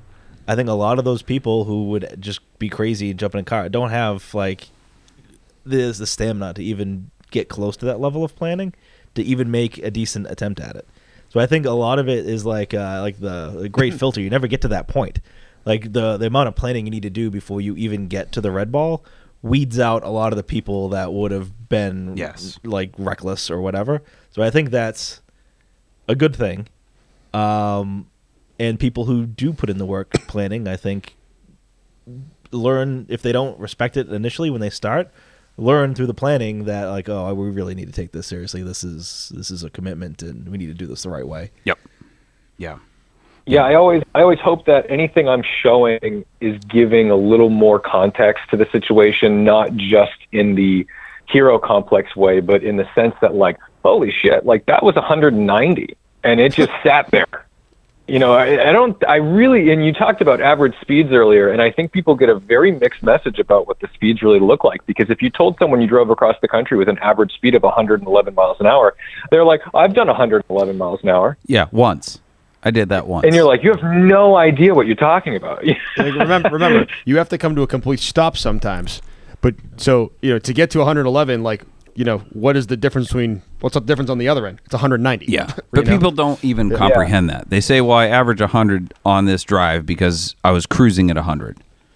But that's not average. Yeah. People don't understand how averages work. Yeah. A lot of people you talk to initially don't understand math and like basic averages, that like driving at like 2 seconds at 150 doesn't make up for the fact that you drove the next 10 minutes at like 60 miles an hour. Like you need to consistently be above the average that you need to be in. Yeah, it's as if they've never seen speed. Then I'm going to ask one last question, and then I'll drop off so you guys can conserve the phone. When it comes to fuel strategies, do you think that we're beyond the level of fast cars, that it doesn't matter anymore? I mean, do we need to go faster than 180, 190, or are we looking at a situation where we really need to be able to achieve 10 or 12 miles per gallon at 180? I think miles per gallon is important at those speeds. Like fuel stops are important. They're not everything. But on the Reddit threads and all that, everybody, mobile refueling, that's the way to win the record. No, it's driving fast and driving consistently fast. But fuel stops only take 3 to 5 minutes. Yeah, right. That's not going to make or break a run. So yes, you need good fuel economy because you don't want to be doing 7 or 8 stops, but you also just need to drive fast. Right. We learned that. With the S8, we tried to... Part of the whole plan was the reason we had the fuel cell the size we had. It was we wanted to do 2 stops across the country. And on the first run, we didn't think we were going to make our first stop. So we slowed down to make the run to the first stop so we could only do 2 stops. That was completely wrong. You just go as fast as you can. Until you can't make the stops when you have to. But obviously minimizing those stops is a time savings. Yeah. Awesome. Thanks, Ted. Appreciate you. Appreciate your coverage of these guys. Very good video on them, and we look forward to seeing the documentary as well. You keep it up, guys. I'll talk to you soon. Thanks Ted. Later. Awesome. All right. For all of you guys watching, we've still got people on hold, and we've got more questions on the live stream. We appreciate you. We will get to you guys.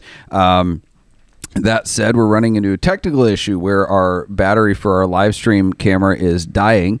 We're going to keep going even if the phone dies, and we're just going to record it for the audio podcast. So again, you guys can go on to Spotify or Apple Podcasts, wherever you get podcasts, and you can see the rest of this episode. But We've got people asking questions, and we want to answer them. These guys drove all the way out from Boston, so we're going to keep going, even if we lose you guys here. So if you're not able to stay with us, check back on Friday when we'll have it uploaded in audio. So we've got a couple questions here from the live stream. Were you happy with the radar detector you chose? Which radar detector did you guys use? Redenzo. Yeah, with the built-in Redenzo. Okay. And we also had a Escort Max 360. Okay, windshield mount. Yep, sure. Or do you wish you would have gone with a different detector? I don't think it was out when we did the first run. No, the new V1. Yeah, I wish we did that for windshield mount. I don't think that was out when we. No, first and then you couldn't get them because of chips. Right, exactly. I wish Redenzo. Why do you guys like the V1? I prefer the Escort. He likes the V1. I've always liked the V1. I've had a V1 since I was... Because of the arrows. Which the Escort has. The new G2 has great range, too. Yeah. It fixed a lot of the issues it had with, like, faulting and stuff like that. So, yeah. I don't know. I still don't have a new G2, but yeah. I'd like to get one. So what about the Redenzo, you're saying? I wish that Thea was out. I would very much like to try that out, give that a whirl. But, you know, it is what it is. It's not out. Yeah. So. And, you know, for the question, we had the ALP jammer set up as well. That's the best. That's it. Yep. Yeah. Built in. We're going to have John from Redenzo. He's the CEO of Redenzo. We're going to have him on. Yeah, he was here for the COVID party. Yeah. We weren't celebrating COVID. We had an awesome party here for all of the guys who had run during the COVID lockdown, and it was a big group of people. It was fun. Yeah. We had almost every car that had run or set a record in the past couple of years here. So it was a really cool clandestine event. So. Yeah, so we use the Escort Max 360, and we use the Net Radar setup with the ALP built-in diffusers. I don't like the Net Radar at all. It's, in my opinion, it's garbage. It's got great range, but so many faults is you might as well just turn the K-band completely off. I like the Escort Max because it learns well, and the GPS filtering is quick to respond. Yeah. I'll be interested to see what the Thea is like and how they conquer Pennsylvania, who still uses K-band. Steven Schwartz asked you guys, had you been 6 minutes faster on the first run, therefore having the record for a few weeks, but then Doug and Arnie still did 25:39 after, so getting the record back, would you still have gone again and tried to take it back? I would say probably not in the S8. Yes, we would have. But yes, in an M5. Because you didn't want to just have the record; you wanted to hold it. Yes. Right. Okay. Fair enough. Not in the S8. So, M5. Question for you: if we had beat the white Audi, would you and Arnie have made your second run? We had already decided to go. My wife gave permission because she didn't like how it had happened, right? That, I remember you saying that. Yeah. The fact that we had conquered a 6-year standing record, that we had, in some sense, poured our lives into this, that this was a huge achievement, and it just fell because the roads were shut down.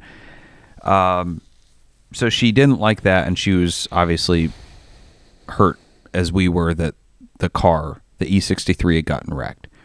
So she wanted us to go and get it back for kind of our own pride's sake. Right. So I think even if you guys had done it, we would have gone to go and just say, okay, well, we did it before COVID.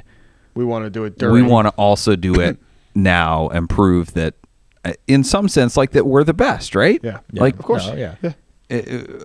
And just see what we could have done during that time frame with the same advantage that everybody else had capitalized on. So I wish we broke it the first time, because that would have been crazy if we broke it, then you broke our record, then we made an attempt to break your record again. Quite the story. Too bad we suck. Yeah. Too bad we keep losing.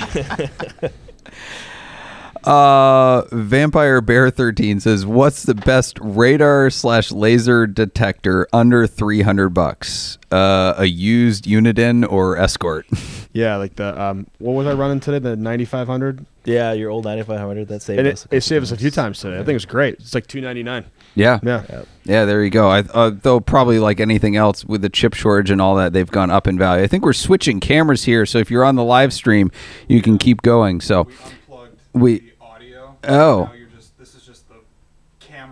Okay, all right. So everybody watching in the live stream, you don't have awesome audio anymore, but you gotta yell now. That's fine. Yes, that's fine. We're good. Can you just answer the questions for us? We've got Mark Spence. I can project. That's fine. Oh my goodness. I'm gonna move this back a little. That's all right. Yeah. All right, Rob from New York. Hey, Rob, you were on with the three of the four fastest cannonballers in history. Hey, gang. Thanks for having me.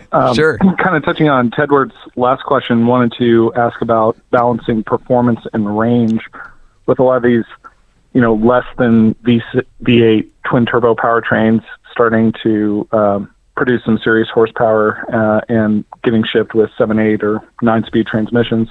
What do you think about taking out an E53 or maybe an RS3 against the V8 powertrains that you all have used with great success? I've spent some time in both. The new ones? No. Yeah. So if you watch any of Tedward's videos, it's a shameless plug for Tedward. He took out one of our, what's the matter? Can you repeat the question? Because the live stream people can't hear. Oh, God. Okay. So the question was just asking about balancing performance versus range and talking about the new E53 and RS3. Yeah. So I've driven both. And if, like, again, Tedward just reviewed the GT53, which I think is actually better than the E53 from a the hatchback style, so on and so forth, a little more aerodynamic. I've driven that car. They're a little odd in the power delivery, and they're really choked out up top. Yeah, and those are all twin turbo sixes, right? Twin turbos, 430 horsepower. It's the direction everyone's going now. Yeah, the RS3 is a six. No, the RS3 is no. So that's the GT53. The RS3 is a five-cylinder turbo. Yeah. So the RS3 is too small. Number one, it's uncomfortable. I don't think the suspension would handle fuel weight, and I do not think it is fast enough up top. I think it is really a stoplight burner of a car. Yeah. So one thing is 0 to 60 does not matter. You need all top end 60 to 120 acceleration, which is why I think the E53, GT53, any of those variants, again, they're really choked up top. And you need top end. So the answer would be, if you're looking to set some type of record run, no. If you want to set a time that is formidable, you could probably make it work. Yeah, good answer. Awesome. Thanks, gang. Thank you, Rob. Appreciate you. Thank you for calling. Okay, we're going to get to some of the questions I wanted to ask and other people wanted to ask. Yeah, prepared questions. All right. That was some good calls there. Maybe. Oh, yeah, this is a good one. You ready for this? I don't know, but it's coming anyway. I'm literally reading from my script here now. You guys spent an inordinate amount of money on your runs. Ugh. Hope your wife isn't listening anymore. She's already texted me, so she's... Flying out spotters, renting them cars, building a second car, pulling out essentially all the stops short of a plane. How did you feel when you did 25:57, so your fastest run? How did you feel about being 2 minutes short of a guy who claimed to do it solo in a rental Mustang on a shoestring budget? It's funny. We were getting close to the Portofino. I'm looking at the time, like, Chris, I'm like, we got to beat a rental Mustang, man. I'm like, keep going. He's like, yeah, but we're not going to beat Rick. I'm like, I don't care. It's a rental Mustang. Come on. At that point, we were so slap happy, like we were kind of joking about it, Fred went at a time when things were shut down. Yeah, the beginning part of COVID. And how many times has Fred cannonballed before? Fine, but Fred went okay, no, you're right. Your fastest run was a few months later than his. Yeah. Yes. Okay. All right. Yep. So anyway, I mean, as far as the money is concerned, you know, we know we were going to do this like once in our lives. This was like a, like I said, a bucket list type item. And I never wanted to look back and be like, oh, we came so close to the record, but, you know, we cheaped out here. Or like we could have got a better radar detector and we got pulled over. Or we could have got a faster car and we were too slow. Or we could have had a bigger fuel cell and, like, you know, we had to do an extra fuel stop. So I didn't want any of those things lingering in my mind. I mean, things out of my control, like, whatever. Like, cost of situation. But things that you can control. It eats at you, but, like, whatever. Things that you can control. I didn't want things that were in our control to... affect the run. So I figured if we're going to do this, we're going to do it properly, and we're going to do it the way that I had envisioned and Chris had envisioned in his head, and we weren't going to, you know, we're going to have as much buffer as we could to leaving it to chance. I think that's the way that I thought about it. And then also, too, like, yeah, we flew all those people out and we rented them cars, but we did it in the middle of COVID. Some of those plane tickets were like $65. Yeah. Round trip. So, yeah. We put people up in Las Vegas, and we have pictures of some of our spotters standing in the middle of the strip with not a car or human being to be seen around them. It was, like, very surreal. Flights were cheap. Cars were cheap. So, like... Hotels were... nothing. Yeah, so there's points. It was, but yeah, he's got a ton of points. I don't go anywhere, so I don't have any points. But you know, it's a lot of money and a lot of logistics, certainly, but it's not like if you like Google plane tickets now, that's not the price. Like, it was during COVID, everything was much, much cheaper. I flew 6 people to Chicago on our second run, and I think I round trip, and I think I paid $440.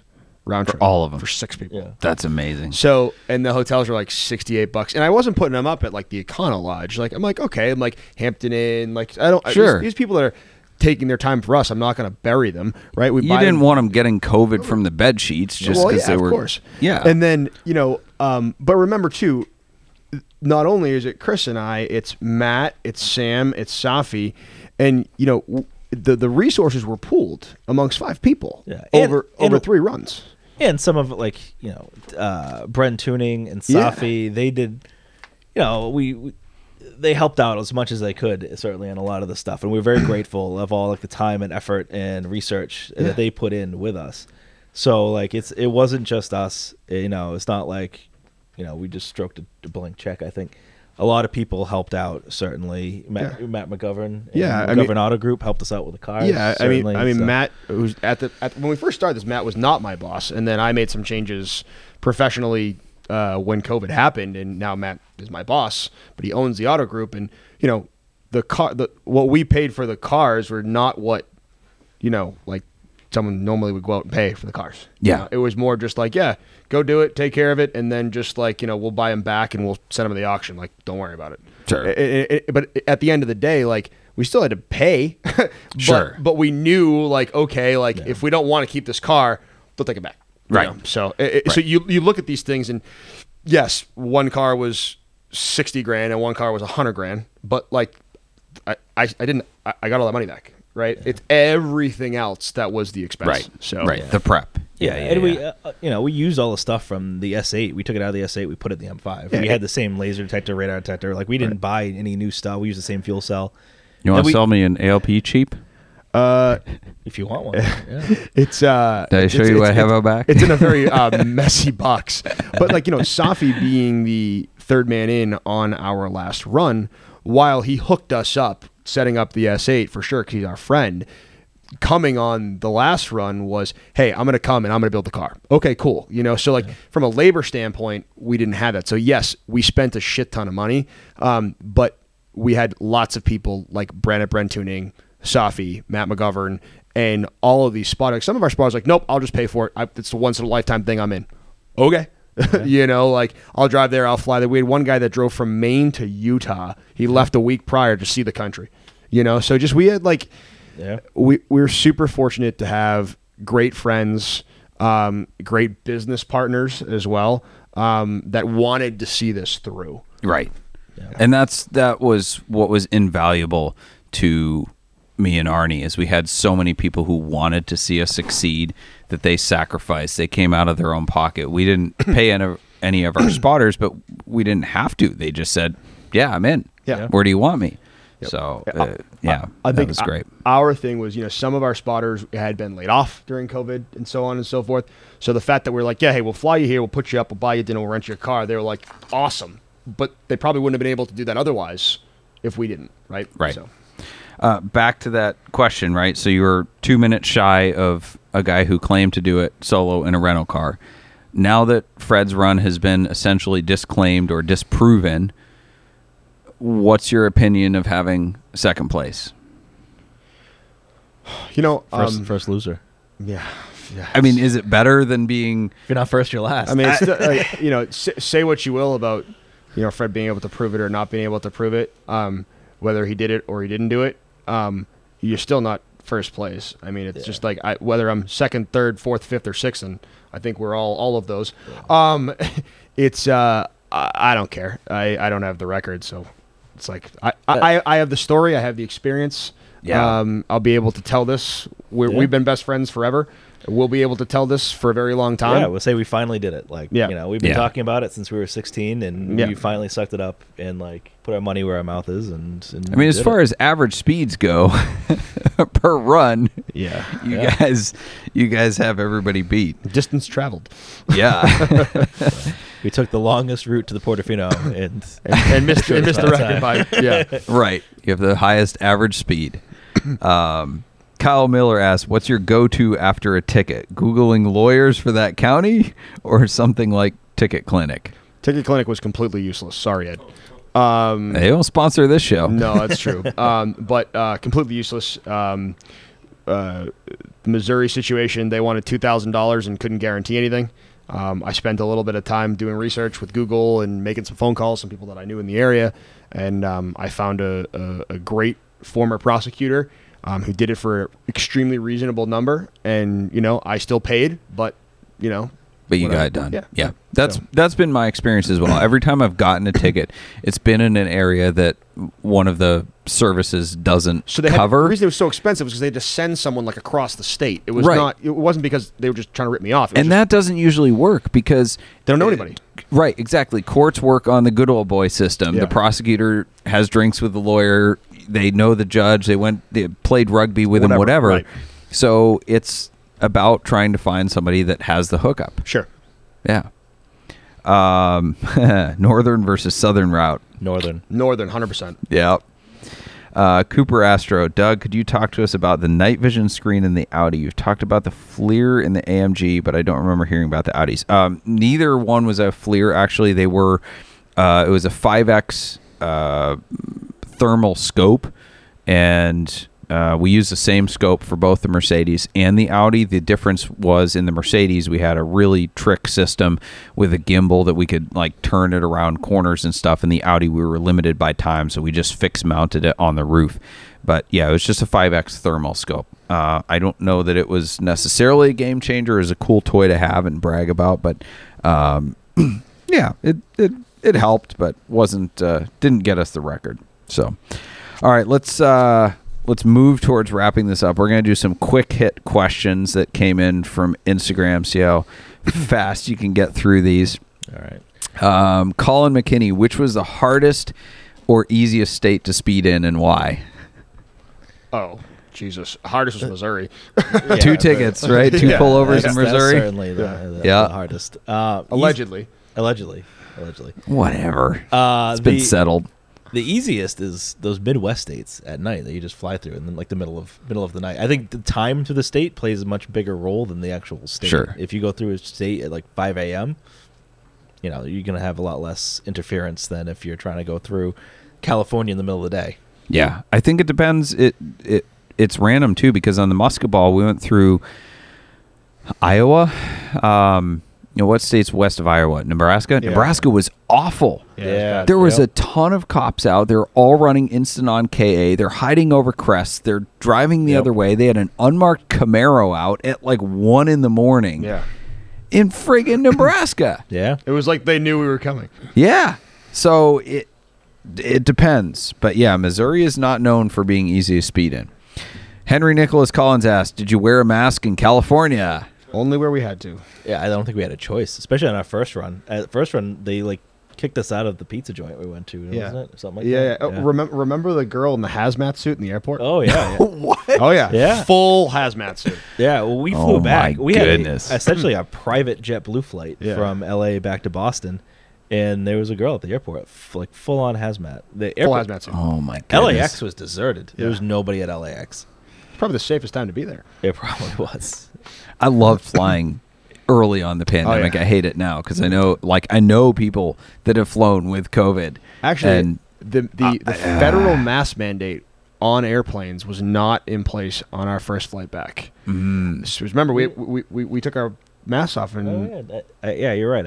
I think we did. I forgot about that. Yeah. But anyway, interesting. Yeah. The plane was empty. It was better then because it was empty for sure. Luke Farrar, did the bird live? I would imagine no. Absolutely not. The bird that hit your air conditioning condenser? No, bird hit the windshield right next to where the black view was. So we have a great video of it. Yeah, you see the bird, like, I think Tedward put it in slow-mo. And, like, you see the bird coming in just smack right off the windshield. Now, if you were in a Bugatti Veyron, you would have driven into a lake to avoid the bird. That's a good point. Yes. Yeah. What is Jordan Madkins asked, what is Chris Durden's plan to beat the record that will take 200K to do? He mentioned it on Tedward's podcast. That's the Porsche Turbo. That we talked about earlier. How tight did everyone's sphincter pucker? Almost hitting a deer at 160. I don't know if there was tight. I think we were concerned about what came out. There wasn't enough time to pucker. Yeah. Like it happened so quick that it was just like, oh. That happened. Yeah. Like you said, we only had time to go like, for like a second, and it was over. And actually, we forgot about it until Tom sent us it. Like, he was looking at the footage like a month later. I'm like, oh, my God, it was really that close. Yeah. Another funny thing, so we had the black view running of us in the car and looking out the front, and then the people at the command center were watching our video feed, but there was like a couple-second delay. So we screamed. And then, like, 3 seconds later, over the phone, we heard everyone at command center go, ah! Right. Because they're watching it live in the car. Yeah. Did you use BoxCast for your live? No. It was just the BlackView iCloud upload. Yeah. Which never worked. Yeah. Use BoxCast next time. Okay, good to know. Switchcars.com/BoxCast for your free trial. But please don't go again. Ken Lynn asked, do they love the fact that most of their spotters were down for whatever, like driving 200 plus miles into New Mexico? Oh my God, poor Ken. Yeah. He got stuck in a snowstorm, missed his flight home. Yeah, because Tom's like, this was when Tom said to him, you don't understand what's happening right now. Like, you are going to be a part of the headline that says the first, sub 1 day time cross country, and Ken's like, okay, I'll keep going, and like, right, so he just kept going, and at that point we had we were having like double and triple coverage of spotters, and it was like, so the data coming back was so strong that we knew we could just rip through that area, but poor Ken like got to a point where he's like, all right, I'm gonna miss my flight. And it snowed in the Rockies on the way back. Yeah, we missed that snowstorm by like 20 minutes. Yeah, that's like another one of those luck things that, like, if we were 20 minutes later, we would have got stuck in like a whiteout snowstorm. Jeez. See, the what ifs on both sides. 100%, exactly, right? Yeah. Exactly. Yeah. Chris Allen asked, why didn't you use Red Boat gas tanks? Couldn't find any. You used them all. Yeah. You guys had them all. Downhill A4 just said, respect the multiple attempts. Thank you. Thanks. So do I, guys. So do I. William Duncan, what is the one thing that affects a run the most? Luck. Just luck. Yeah. You need to have better luck than we had. Yeah, just traffic, weather, and police interference. Those are the things that are going to impact you the most. The slot machine. Yeah. Basically. And you can't do anything about traffic. No. Police have become a variable that you can almost control. Weather is a variable you can almost control. Traffic, you can't. You just don't know. Yeah. You can't. You don't know until you're there. Yep. Luke Ferraro, what are your recommendations for police countermeasures for someone who lives in Virginia? Move. Yes. Yeah. Get out of Virginia. Waze. Yeah, it's pretty much it. Waze, highway radar, something like that. My trick for a state where radar detectors are illegal is to have a cheapy radar detector on the windshield and a good one in the glove box. So if you do get pulled over and they want to confiscate it, you just happily hand over the garbage yard sale one. The Cobra one. Right. And you have your escort unit and whatever in the glove box. Yeah. So I think the new... I've never put that to the test, but... The new V1 G2 is supposed to be like Spectre 3, like can't detect it. So you can try that. I guess, but you're... Better hope. Yeah, you're risking. It's like an $800 gamble. Yeah, it is. Yeah. I went against a cop was coming the other way in Virginia on a back road, and I had a built-in an Escort 9500 CI in the car I was driving, and so I got hit with K-band, and the cop was coming downhill, and I was just like, oh crap, because I had forgotten to turn it off or whatever, but I didn't have the windshield mount up. But we were on back roads. I'm not going to say I ran from the cops, but I saw his brake lights. I never saw blue lights. I just saw brake lights for a long time. And I got over the crest, and then we got into the back roads. I'm like, this Porsche can do way better than his Caprice or Charger or whatever it was. I'm out of here. Yep. My wife was really confused as to what was going on. I told her later. Just hold on. Yeah. Documentary. What's the status on that? Do you guys have a documentary coming out? Tom is Tedward. I keep saying Tom. His real name's Tom. But he has all the footage and is working on it. Cool. You should post in every one of his videos on YouTube when the documentary comes. Yeah, if everyone does that, he'll work on it faster. Yeah, right. Absolutely. Right. Rhode Island Car Photos asked, trying to go for it again. There's no plan. Yeah, that's... I gotta say never, but there's no plan. Right. So. That's what we always say too, and who knows. So my priorities are a little different now than they were then. So. Yeah, you have a kid. I have a 6-month-old, so yeah. You know. Yep. Your wife's priorities are a little different as well. And I think if it came down to it and there was a plan and she saw it and said, okay, I think you can do it, I think she would support me begrudgingly. But at this stage right now, I just don't think it's fair to her and Mila. Right.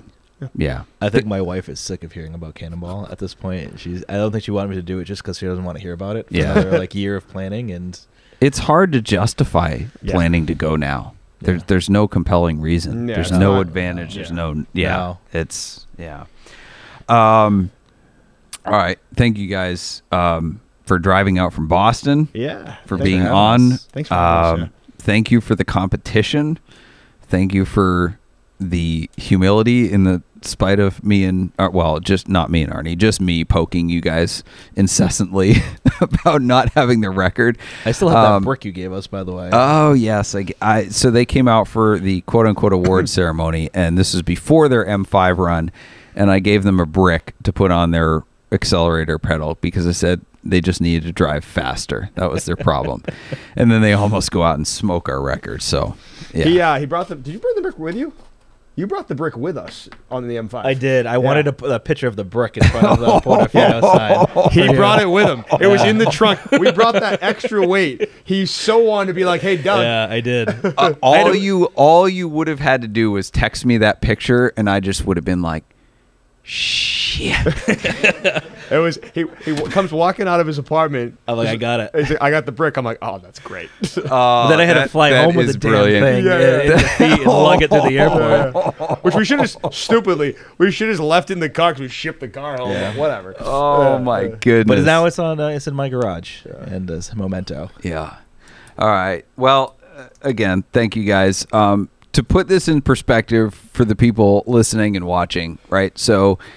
They're the second fastest. They don't have a record, but they went ridiculously fast. So if you and your family decided to leave New York and drive to California at a normal pace, stop for gas, a couple Cracker Barrel stops, and let's say you only stopped one night in a hotel in almost 3,000 miles, which nobody does. But let's just say you ate at Cracker Barrel twice and stopped one night at a hotel. If these guys had left New York and Arnie and I were sitting in New York and we did not leave until they got to the Pacific Ocean and then we had left New York, we still would beat your family to the Pacific Ocean. It's true. That is how fast we've all done this. So, record or not, kudos and congratulations for breaking all sorts of ridiculous laws for no good reason at all. Durden, Benvey, thank you for being on the show. How can people find you or get in contact with you or follow your shenanigans on the intrawebs? I'm on Instagram, Christoph9000, Cristov 9000. Zero. only three zeros. Yeah, only three zeros. I'm cbenv11 on Instagram. I don't really do the Facebook. I pretty much only have one just so, like, you know, I can do car-related things. So if you try to friend me there, I probably will decline you if I don't know you. I'm also on LinkedIn, and then my office is at Boston Motorsports in Boston. Where there's if you're in the Boston area and you want to just see some cool cars, we always have at least 30 exotic cars, and check it out. Yeah, if you need a patent or copyright attorney, look up Durden. Yeah, I feel like we were remiss for not at least mentioning that you're wearing an RS2 Avant on your T-shirt. I had an RS2 Avant. That was a killer wagon. It's one of my dream cars eventually, someday. Yeah, you should get one. Speaking of wagons, wagons are the subject of our props and flops for this week. So the flop of the week goes to Mercedes, as much as I love them. Mercedes allegedly plans to cancel production of all station wagons by 2030. Oh, that's a shame. Boo. It is a shame, but let's be honest, the wagon has all but disappeared already as Subaru Outback wagons have morphed into almost Hummers, but it is disappointing that one of the stalwart brands to continue the wagon legacy is caving to the soccer moms and essentially just legitimate lack of demand. But they will build more G-Wagons eventually. They will build more G-Wagons, yeah. Not a real wagon, but yeah, going to crossovers and EVs and all that crap. So I guess everybody has jumped off of that bandwagon. Prop of the week goes to another wagon. So I think it was Bonhams auction in Paris. Sold a Mercedes C63 Estate, the 6.2 liter V8. Man, that would be a great cannonball car. It wouldn't get very good gas mileage, but it would be fun. You could put a lot of fuel in the back, and it would be a great family wagon.